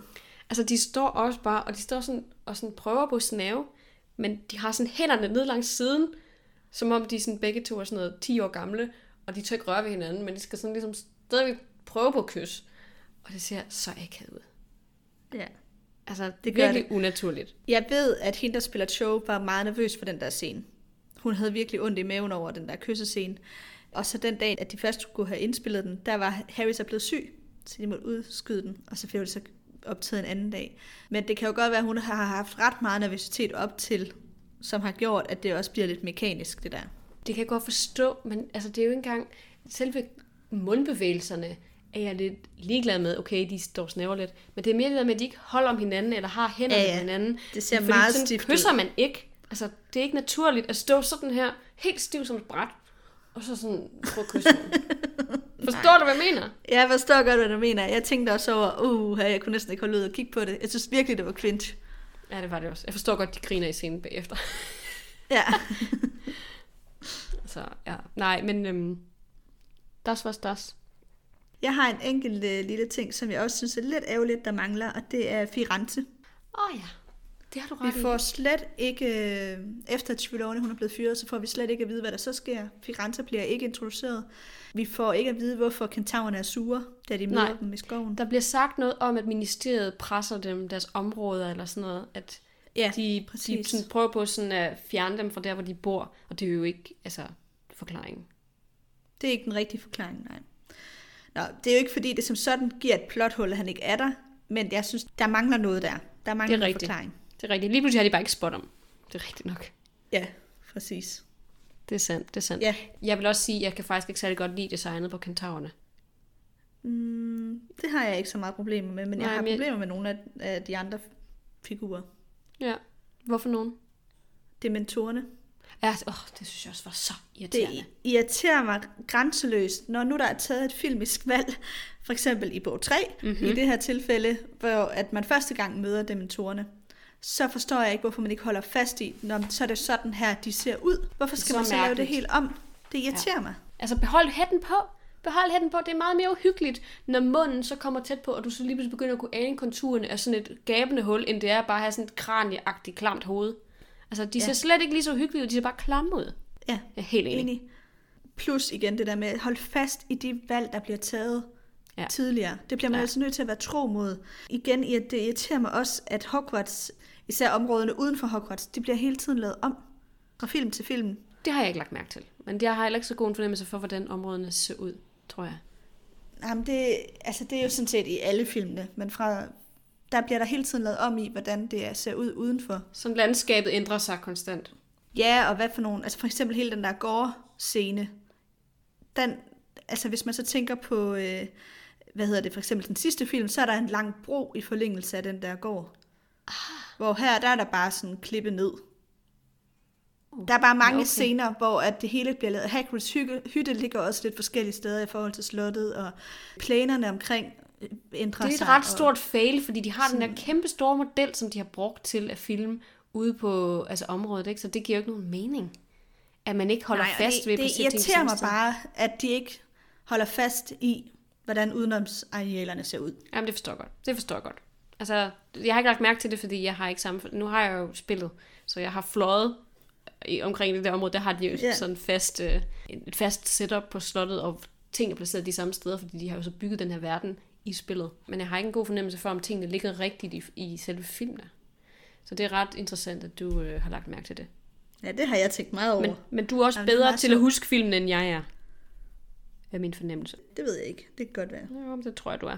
Men øhm, tilbage til kentaurerne. Jeg synes, alle de der øhm, stereotyper om, at de er sådan usiviliserede og øh, umenneskelige og sådan under mennesker, bliver sådan forstærket af designet, for de ligner neandertalere i deres ansigter. Altså Ja, det er de masker, er de har valgt at give dem, får dem til at se meget umenneskelige ud. Og det hele pointen er jo, at de er klogere end mennesker og har noget intelligens og noget magi, som mennesker ikke har. Og det mm. synes jeg bare, at der er et eller andet i det her valg. Jeg kan så se, fordi jeg tjekkede faktisk i forhold til første film, om designer var det samme. Og der ser de lige sådan ud, faktisk. Men jeg, jeg synes ikke, det er det rigtige. Altså, når man tænker på, hvilken rolle de egentlig spiller, og hvorfor de er vrede på troldmænd. Men man har valgt bare at klippe konflikten ud af filmene. Altså, fuldstændig.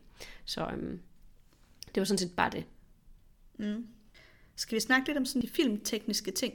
Ja, det synes jeg.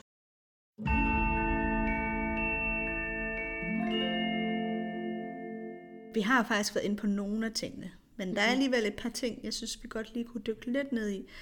Der er en ret fed effekt på et tidspunkt. Det kan være, du også har tænkt over det. Med øhm, Filch, der har sådan en byld efter at have spist noget af det der øh, visneslik. Ja, han, har sådan, han får sådan et helt byllet ansigt. Og så kommer han ind på Nidkærs kontor og skal ligesom være sådan, ja, det lykkedes ikke at fange DA. Og så springer en af de der byller, hvor at, at det der pus så kommer op på kameraet. Det, Det det jeg synes jeg ikke altså, det var... Øh, nå, det kommer sådan, det sprøjter sådan op på kameraet, det Uff. der, øh, der er inde i den der byld. Ja, han sådan peger på synes den, jeg og så var, eksploderer den, ikke? Ja, ja, det er rigtigt. Jo, præcis. Så eksploderer ja, den. Det Men det er jo bare øh, meget sjovt, fordi det er det eneste tidspunkt i filmen, hvor man på en eller anden måde bliver opmærksom på, at der er et kamera. Og det er, det er jo sådan helt rigtigt. bevidst, at man så skal se det der, ikke? At, Det er faktisk rigtigt. at vi... Nu er det sjovt, du egentlig udvælger den her scene, fordi jeg lagde også mærke til, altså filmen er sådan lidt speciel på den måde, at den er meget mørk og har horror-elementer, især i starten. Hele den første del, inden da vi kommer på Hogwarts, er meget sådan creepy. Dementorerne, den der tunnel er sådan super horror-agtig. Ja. Den der nøgle, der sådan bliver drejet i døren, da ordene kommer ind og henter Harry, har også sådan nogle gyser-elementer. Så man tænker, hvem er det, der kommer og henter ham? Og så, uh, nå, men det er bare også, hihihi, kom, vi kommer for at hente dig, Harry. Ja. Ja. Hans drømme er også ret creepy. Altså, de har også nogle ubehagelige vibes. Og så samtidig er der nogle virkelig pussy, sjove øjeblikke, som er sådan lidt mærkelige. Mm. Altså, ikke sådan sjove nødvendigvis, så det sådan, ha, ha, ha, vi skraldsgriner, men at der, de har sådan valgt at putte noget quirkiness ind i filmen. For eksempel det, du lige nævner der med Filch, hvor han popper den der byld. Han tager et maleri ned på et tidspunkt, hvor øh, alle dem, der er inde i maleriet, sådan bliver vippet og sådan falder ud af rammen. Det der, du nævnte med Flitwick, der sådan står der der, yes, altså der er sådan en del af sådan nogle små ja. øjeblikke, som er ret komiske. Jeg synes egentlig, det fungerer ret godt. Altså selvom at de virker som modsætninger, at der er det her sådan nærmest horror-agtige, og så de her virkelig underlige, sjove øjeblikke. Jeg synes, de er sådan spredt ud igennem hele filmen, de her sådan lidt pussy ting. Ja. Det kunne jeg egentlig sådan ret godt lide. Det er så lidt enig. sjovt, Det det, det der med, at den er så uhyggelig i starten, og den så ikke er uhyggelig på Hogwarts. Det synes jeg er sådan lidt sjovt, men ja.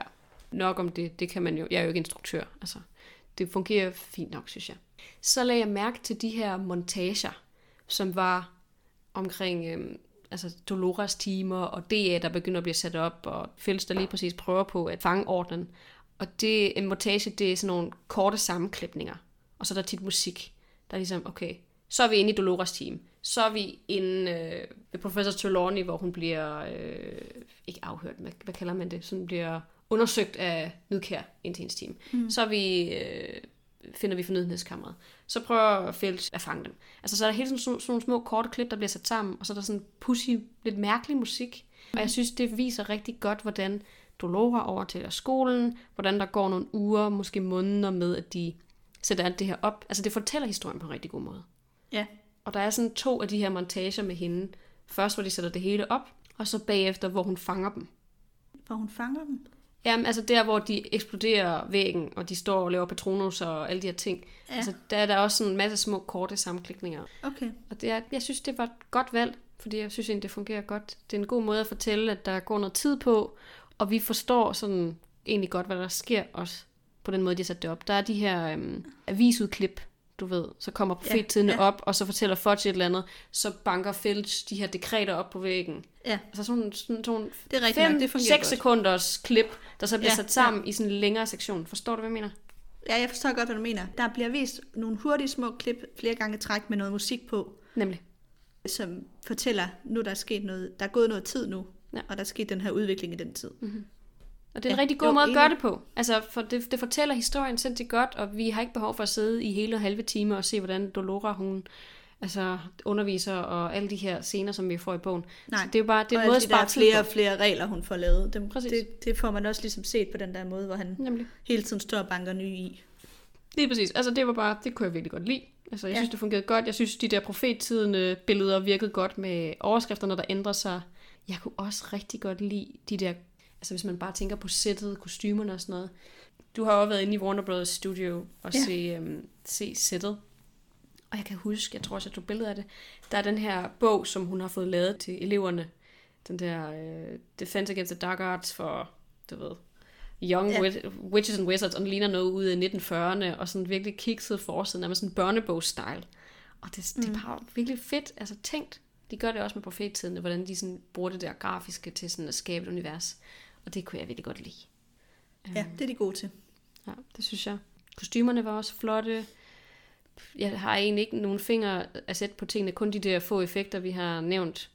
Jeg synes, farvevalget var også interessant. Altså alle toner er sådan super muted. Tøjet er sådan mørkt, sådan lidt støvet farver, og så er der bare Dolora, der sådan skriger. Pink. Ja, fuldstændig. Og det synes jeg også var, altså det synes jeg faktisk var rigtig fedt, fordi man får også meget mere fokus på hende på en eller anden måde, fordi hun er så, i så skarpe farver til sammenligning med alle andre. Ja, det er rigtigt. Der var også en film scene, synes jeg, den der, hvor Dolora og McGonagall, de kommer op og diskuterer.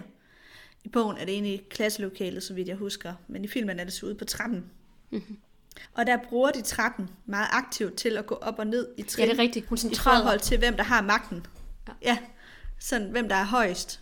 Eller så går de lige trin op hver gang på skift, når de ligesom vil prøve at indtage den der magtposition over den anden. Ja, det er rigtigt. det fungerer virkelig godt, og til sidst kommer McGonagall så et trin ned, mm-hmm. hvor det er helt tydeligt, okay, det er Dolora, der har magten. Ja, det er helt rigtigt. Altså, der, det fungerer mega godt. Jeg er enig, jeg lagde også mærke til sådan den der lille dans, de nærmest lavede på, på trinene. Ja. Ja. Det synes jeg også var ret fedt. Ja, det har du ret i. Jeg elskede den grumstede pladsscenen, hvor huset sådan trækker sig ud, og man kan se, der er sådan et akvarie, der sådan står og ryster, og der er tv, der også sådan flimrer lidt, og folk står og laver mad og sådan noget. Det synes jeg var så fedt lavet. Ja, det synes jeg også. En lille sjov uh, fun fact om Grumsted Plast i øvrigt, det er, at de prøvede jo at se, om de kunne finde et hus, de kunne lege i London til at lave Grumsted Plads scenerne. Og det kunne simpelthen ikke lade sig gøre, fordi at uh, det var så dyrt at lege et hus i London. What? Så de endte med at bygge Grumsted Plads som hus og som kulisse helt fra bunden, fordi det var billigere at lave den kulisse med alle scenerne med køkkenet og gangene og værelserne og sådan noget. Det var meget billigere end at bruge et eksisterende hus. Det lyder helt vanvittigt.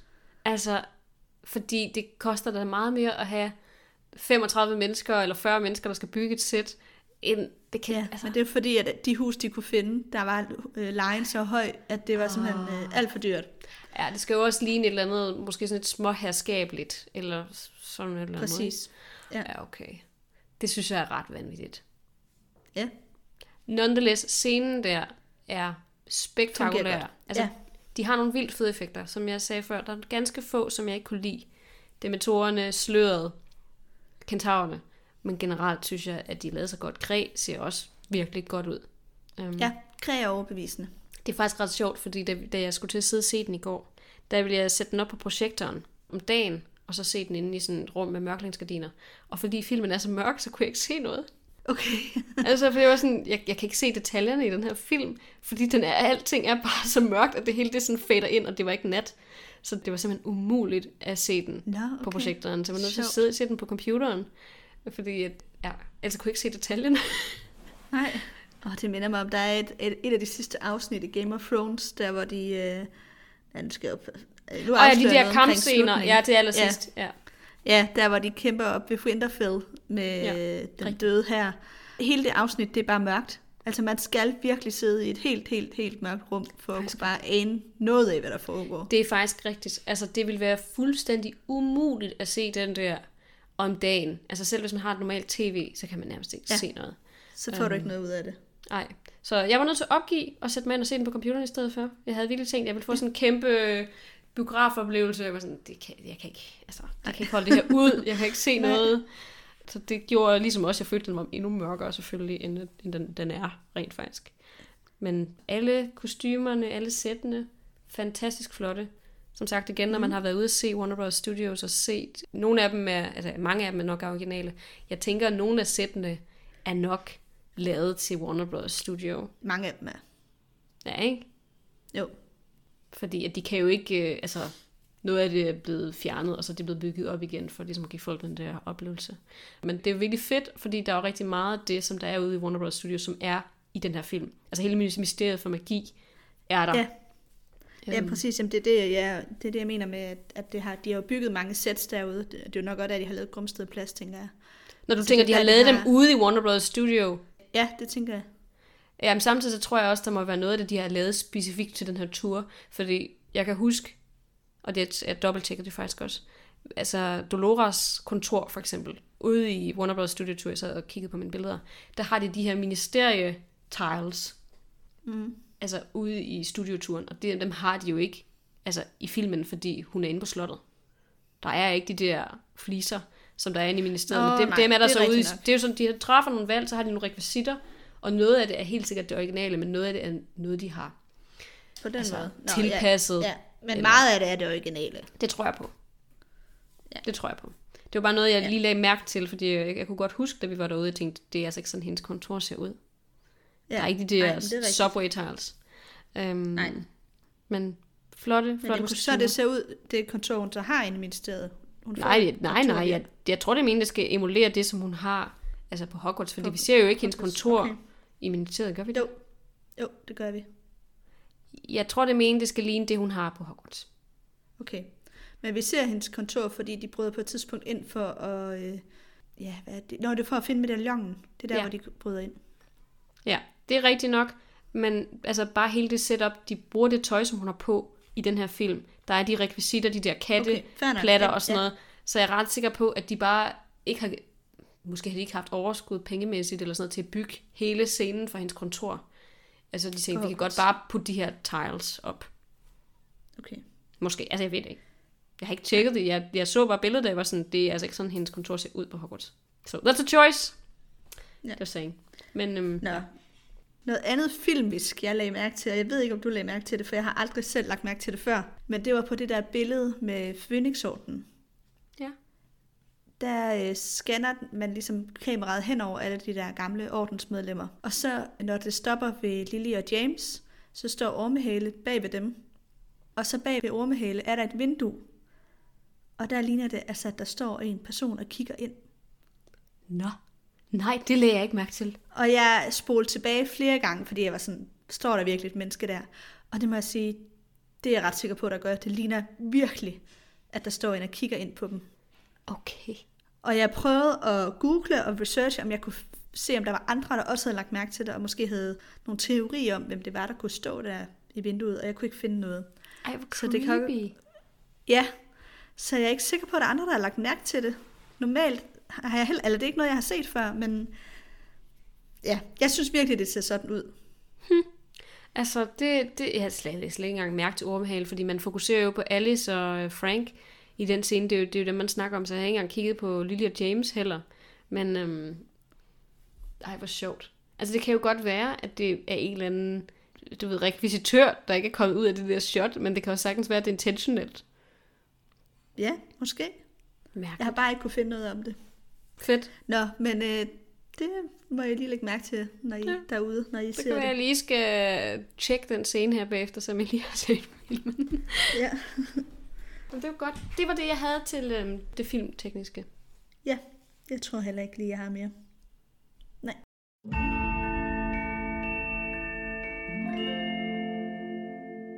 En ting, som øh, jeg faktisk har lavet lidt research på i forhold til filmen, det er, øh, hvem er dem, der henter Harry fra ordenen, da han blev hentet fra Dursleys hus, ja. og ført ud til Grumstedplads. Vi kender øh, Nymphadora Tongs, og vi kender øh, Dunder og de andre der. Men der var to, som jeg ikke vidste, hvem var. To ordensmedlemmer, som jeg ikke kunne se, jeg havde set før. Mm-hmm. Og det lavede jeg så lidt research på. Og det er en, der hedder Emmeline Vance, og en, der hedder Elphias Dodge. Ja. Jeg kan godt Siger de navn genkende de noget? der... Ja, de, de, dem, dem kan jeg godt genkende. Altså Elphias Dodge, ham møder vi jo igen i syveren, fordi han er meget nær ven til Dumbledore. Og ham øh, ser vi for eksempel til Bill og Fleurs bryllup. Nå, er det ham, han taler med? Okay. Og det er ham, som øh, har skrevet en nekrolog om Dumbledore i øh, profettiden. Makes sense. Ser han så også virkelig gammel skuespiller. ud? Eller hvad? Nå, det er en anden Ja, skuespiller. Okay. Ja, men det er to forskellige skuespillere. Det var også derfor, jeg ikke vidste, det var ham. Okay. Og Emmeline Vance kunne jeg altså ikke huske, jeg havde hørt om før. Men hun var med i orden under første krig også, og blev så myrdet senere hen af dødskardister, efter at Snape giver Voldemort et tip. Det hører vi om i starten af bog 6. Mm. Okay, det er jo interessant at notere sig nu her, når vi starter lige om lidt. At hun øh, er med til hente Harry. Ja, så hun bliver offret for, at Voldemort skal tro på, at Snape er med ham. Okay. Så øh, jeg gætter på, at Dumbledore har været med i at vælge, at hun skulle offres. Hardcore. Jeg ved det ikke, men det forestiller jeg mig, fordi at, at el- hvorfor skulle Snape ellers angive hende? Altså jeg tror, det må være noget, Dumbledore og Snape har snakket om. Hvad skal vi gøre for, at Voldemort tror på mig Det er meget som mørkt. spion? Damn. Ja, så derfor dør hun faktisk Okay. kort efter det her. Shit. Ja, ja det er lidt voldsomt. Eller hun dør jo så i starten Altså i hvert fald de der repercussions, der er af, at Dumbledore og Snape har så snakket om, hvem kan vi ofre, for at den her plan, den flyder smooth. Ja. Det, Det er min teori, at mørke. Dumbledore er med, Ja, med altså. i den. Ja. Men det, ja, det virker også mærkeligt, hvis Snape skulle tage sådan et valg alene. Ja, altså... Øhm, men det fører mig lidt over til et spørgsmål, vi fik på vores øh, Facebook-gruppe. Vi, da, sidste gang, vi lagde et, øh, et opslag op omkring, at nu havde vi lagt et nyt opslag op, så øhm, var, spurgte jeg, hvis I har noget, I gerne vil have, vi drøfter her i sæsonafslutningen, så sig lige til, øh, mm-hmm. så vil vi gerne tage det med. Og så var der en, der hed Helle, som skrev, at hun kunne godt tænke sig, at vi snakkede lidt om, om Dumbledore er god eller ond. Og nu kom jeg bare til at tænke på det i forhold til det med hende her, Emmeline Vance, der så måske bliver offret også på Dumbledores opfordring. Vi har snakket lidt om det før, i forhold til, at han offrer Harry for alles bedste. Ja. Men i den her film har jeg også tænkt over, at kan hans handlinger retfærdiggøres? Altså der er både det her med, at han ignorerer Harry gennem hele filmen, fordi han er bange for, at Voldemort Mm-hmm. ser ham gennem Harry, men der er også noget omkring, at han lader Nidkær få så meget magt på skolen. Ja. Hvorfor gør han det? Vurderer vi altså bog Dumbledore eller film Dumbledore lige nu? Begge. Okay, så karakteren, og ikke bare, hvordan han bliver fremstillet i filmen. Ja. Altså, jeg tror, vi snakkede om det her også nogle af de sidste episoder her i, i bogserien, og folk ved jo godt, at jeg er jo en Dumbledore-fan. Men jeg synes, Dumbledore er en meget grå karakter. Forstår du, hvad jeg mener? Altså, han er Grå eller god? grå. Grå. Han er hverken sort eller hvid. Nej. Altså, han træffer nogle moralsk sorte valg, men han gør det for alles bedste. Han er en skakspiller. Han trækker sig væk fra det her board. Han sidder og, og ligesom observerer alle de her forskellige spillere, alle de her forskellige brikker, han har. Okay, hvorfor træk foretrækker den anden person? Hvad bliver jeg nødt til at ofre? Altså, han er meget kalkuleret, han er meget kølig. Vi får så at vide det selvfølgelig til sidste bogen, at han måske alligevel ikke er så kølig. Han har fået nogle følelser for Harry og sådan noget. Men han har gjort det til sit livsprojekt at redde så mange mennesker som overhovedet muligt. Redde den magiske verden fra Voldemort, og den eneste måde, han kan gøre det på, det er ved at være sådan detached. Det er sådan, jeg ser det. Jeg synes ikke, han er ond. Jeg synes ikke, han er god. Han har truffet et valg om, at han vil gøre, hvad der skal til for at redde verden, basically. Og det gør, at han træffer nogle, nogle valg, som virker enormt umoralske, men som gør, at de kan vinde til sidst. Forstår du, hvad jeg mener? Ja. Det er for det fælles bedste. Ja, og det er jo også i krig, så en gang imellem, så bliver man nødt til at ofre nogen. Fordi hvis du siger, okay, vi kan ikke være skyldige, nogen dør, okay, men så dør vi alle sammen. Mm. Hvis Emily Vance ikke bliver, Emily Vance ikke bliver offret, så tror Voldemort ikke på Snape. Så, er, så bliver Snape slået ihjel. Så har de ikke nogen ind hos Voldemort. Så vinder han. Altså, Ja. you know what ja, I mean, right? Det er rigtigt. Ja, ja, ja. Det, det er et skakspil. Altså, ja. Han, han fremstår bare meget kynisk men det er han også. også. Altså, Ja. ja. det, det synes jeg også, han er. Han er også meget kynisk. Han har også følelser. Og han har også følelser for Harry. Men han ved godt, at han bliver nødt til at prøve at tage afstand for at kunne gøre det, der skal gøres. Og han er også villig til at ofre sig selv til sidst. Mm. Så, Det er øhm, rigtigt. Altså, jeg synes ikke, han er et dårligt menneske. Han er heller ikke øh, Jesus. Altså, han er ikke fantastisk heller. Men Nej. Han, han træffer nogle valg, fordi han tror på, at det er det rigtige at gøre. Og det har konsekvenser for andre mennesker. Ja, det er rigtigt. Det er bare også et vildt valg at tage.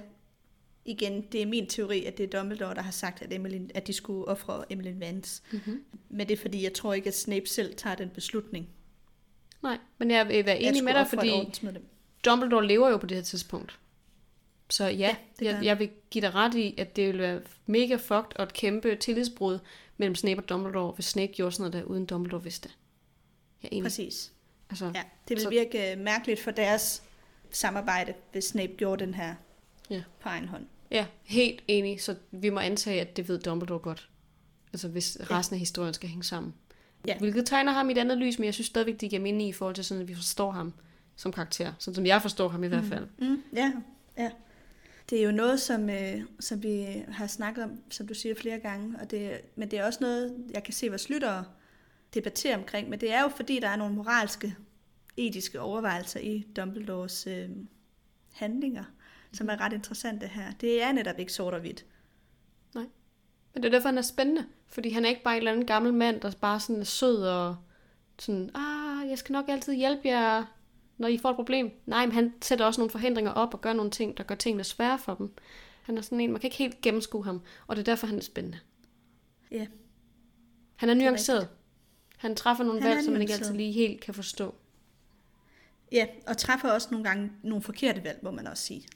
Ja, det er rigtigt, og det indrømmer han jo også i den her bog. Og det er jo det, vi mangler Ja. i filmen. Det mangler vi i filmen, fordi altså der, han, han træffer også nogle gange nogle valg, hvor at det kunne være undgået, hvis han havde været lidt mere gennemsigtig omkring hans Klart. overvejelser.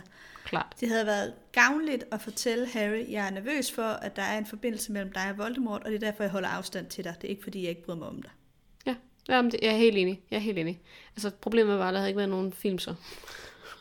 Nej, Fordi, eller en bog, fordi J.K. Rowling skal jo have der, de her ting der til skal være noget til sidst. Ja. ja. Ellers så ville Sirius ikke være blevet offret dø på den her måde, vel? Så. Sandt.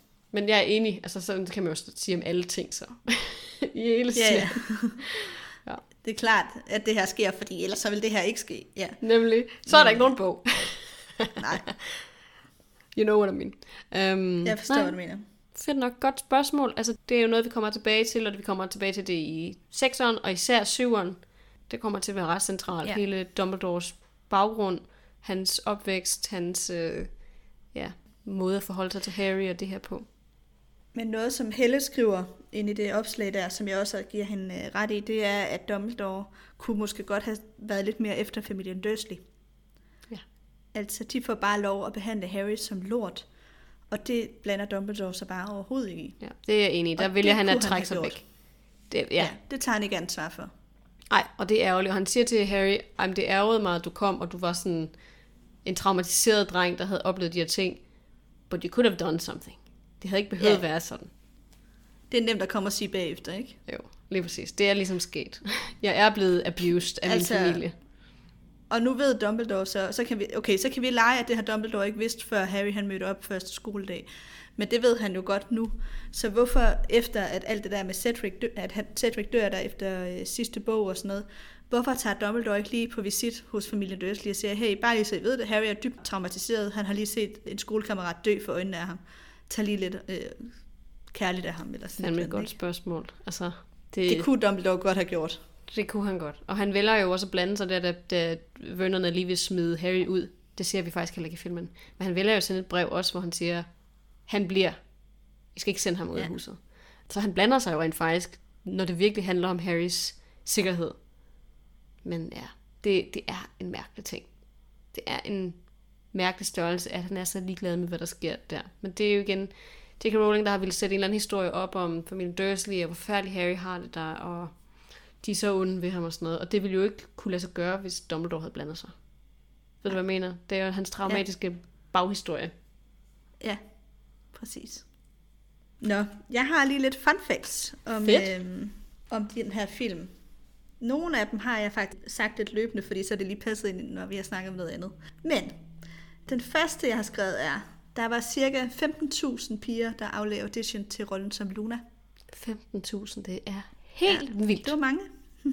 Der var en lave odds for at blive valgt, men da instruktøren så filmen med Evanna Lynch, tror jeg nok hun hedder, så øh, var han efter sine ikke i tvivl om, det skulle Hun embodied Hun bare. Luna. Jamen det gør hun. Ja. Altså hun er også sådan, som Luna ser ud ind i hovedet på mig.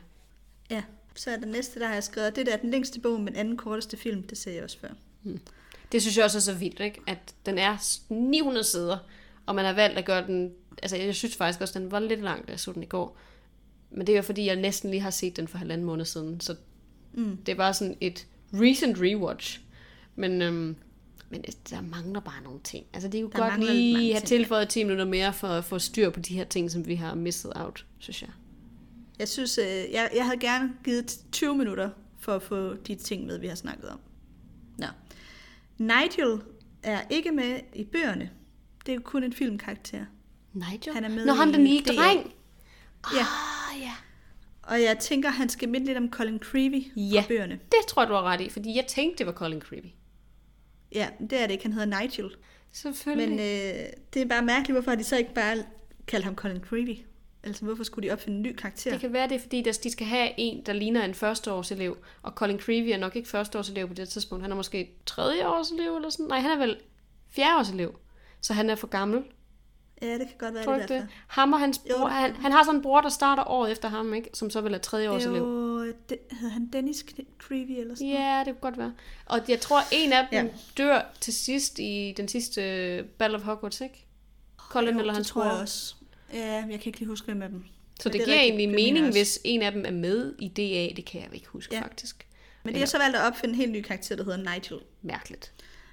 Ja. Mærkeligt, når han fylder så meget i film 2, at de ikke bare tager ham med. Ja, det er nemlig lidt sjovt. Og så de andre kan jeg se, vi har snakket om. Men der er en her. J.K. Rowling havde først skrevet, at øh, Voldemort, altså da hun skrev bogen, at Voldemort ville lukke Harry og company ind i ministeriet ved at dræbe Arthur Weasley. Åh, Og, og ikke Sirius Black. Men så kunne hun ikke få sig selv til at skille sig af med Arthur. det havde jo godt nok været, altså, været noget at tage på familien Weasley. Præcis, og det kunne hun bare ikke bære. Og så senere havde hun faktisk først besluttet, at han skulle dø i øh, bog 7.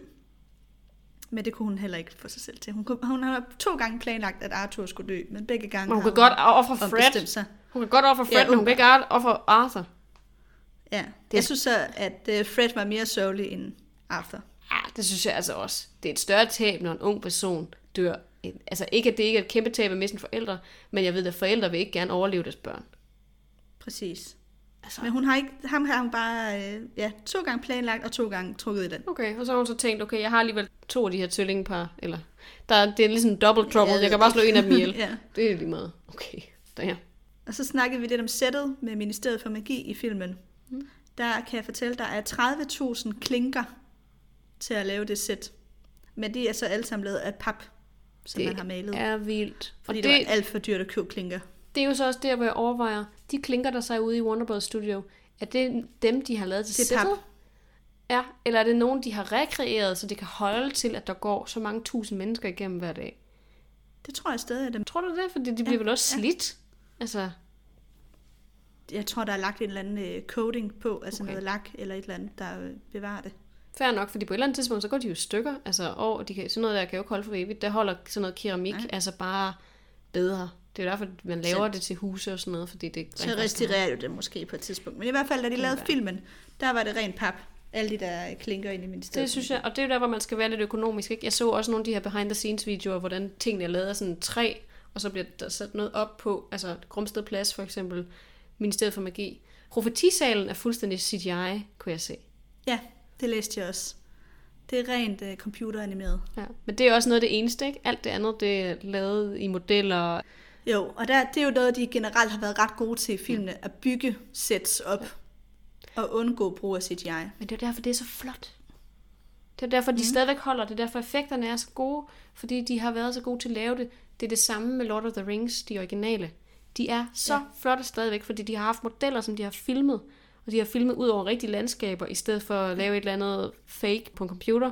Ikke at det ikke også er en kunstform, selvfølgelig. Det kan se flot ud, men når man så sammenligner dem med de tre Hobbiten-film, de har det her mærkelige glitter CGI-skær, som bare får det til at se super fake ud. Ja, det fungerer altså at bygge ting ægte. Ja, det koster penge, og det koster tid, altså når man gør det, men det holder meget bedre altså over årene. Man kan sagtens se ja. Harry Potter stadigvæk og nyde det. Altså også monstrene, væsnerne, de ser også stadigvæk gode ud. Altså det synes jeg faktisk. Ja. Jeg er meget imponeret. Det er jeg også. Jeg vil sige, når man ser film 1, kan man godt se, at der er sket noget på den front. Ja. Trolden fungerer ikke så godt. Ej, trolden er Øh. lidt kiks måske. Men, ja. og måske også basilisken er en lille bitte, bitte smule. Men jeg synes, de scener, altså Ja. sådan husalferne, de der Ja. creatures, de ser vildt fede ud. Og det var, man kan jo se igen ude i Warner Bros. Studios, at de rent faktisk har bygget dem, og fået dem til at bevæge sig, og kunne filme deres mimik Ja. og sådan noget, så det ikke er computerlavet det hele. Selv Aragog er bygget. Ja, det er jo det. det, er det. Jeg tænker, de der dementorer, som vi ser der i starten af filmen, de må være CGI også. Det tror jeg også, de er. Ja, Det ligner CGI. ja det gør de. Så. Yes. Hvad er den overordnede dom over den her film og bog, hvis vi skal runde af? Bogen er noget for sig selv. Lad os tage filmen først. Ja. Øhm, jeg synes, det er en god actionfilm. Jeg synes, der mangler nogle helt essentielle elementer for at få den til at passe sammen med bogen. Men det overrasker ikke nogen af jer, jeg siger det.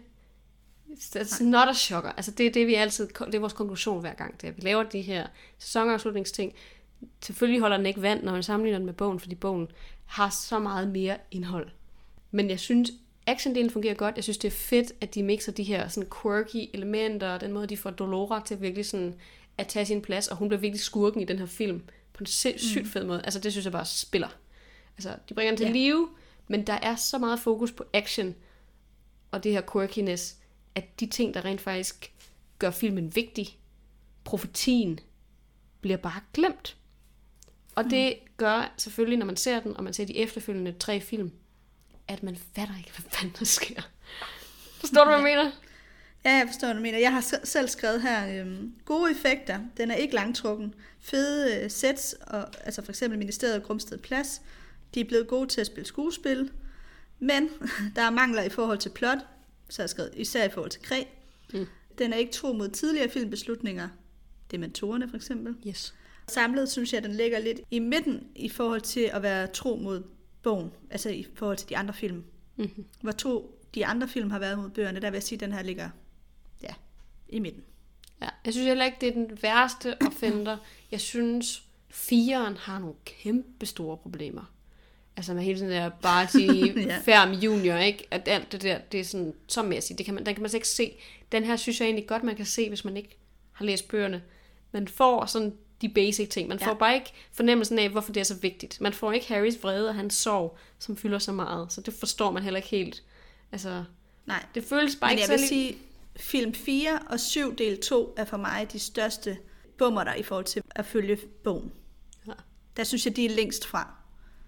Ja. Det Der er synes jeg, egentlig- den her er tættere på. Hvad er de det i syveren, som ikke matcher?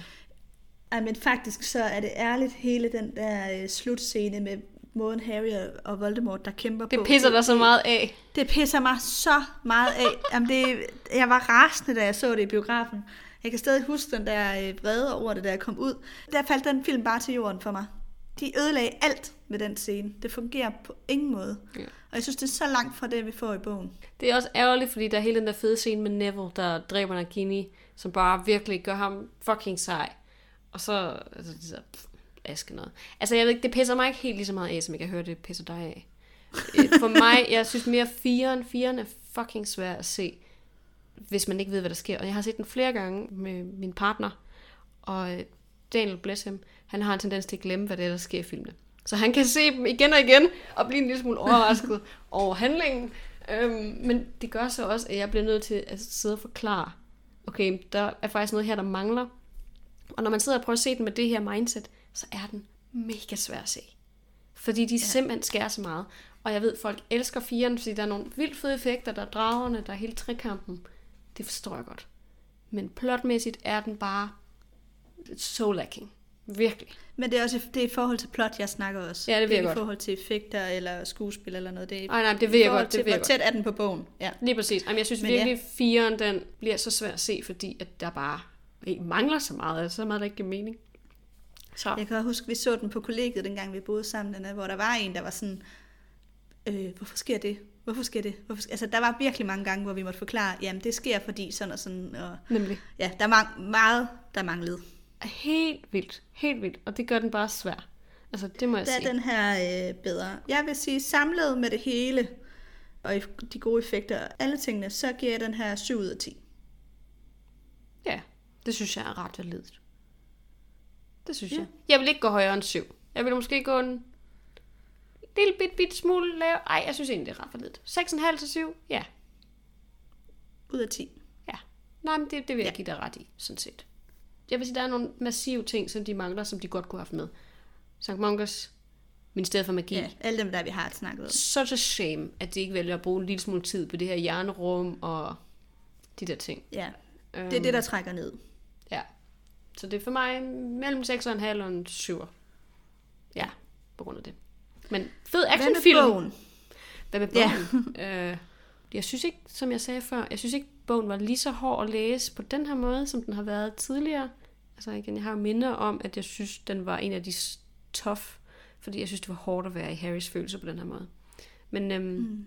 det gjorde mig ikke så meget, fordi vi læste den med ja, en måneds mellemrum, to kapitler ad gangen. Øhm, mm. Jeg synes, den er udmærket. Ja, not my fave, jeg- not my worst, I guess. Jeg tror også, øh, bogen er heller ikke hverken min favorit eller min, øh, den dårligste.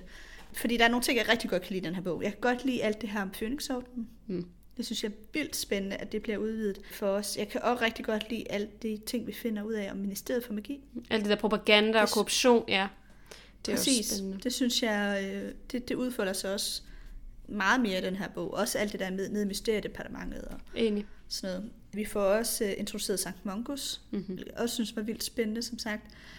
Jeg synes også, der er meget om dødsgardisterne, som jeg virkelig godt kan lide. Mm. Så generelt er der en stor udvidelse af det magiske univers i den her bog. Enig.